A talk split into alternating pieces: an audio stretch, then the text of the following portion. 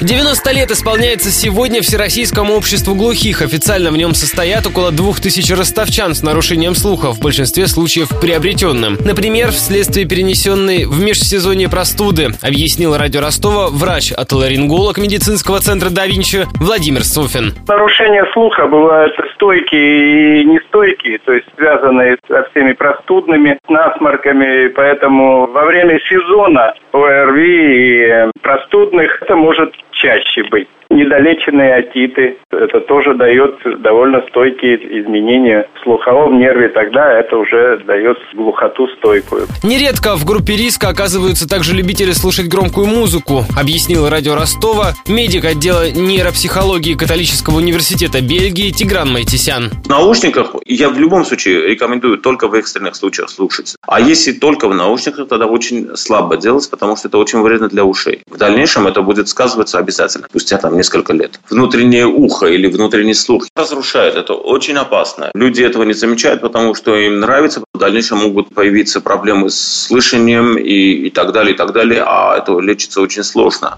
Прошлой весной в Ростове впервые показали кино для глухих и незрячих. Мультфильм «Три богатыря. Ход конем» сопровождали подробными субтитрами для первых и устным описанием для вторых.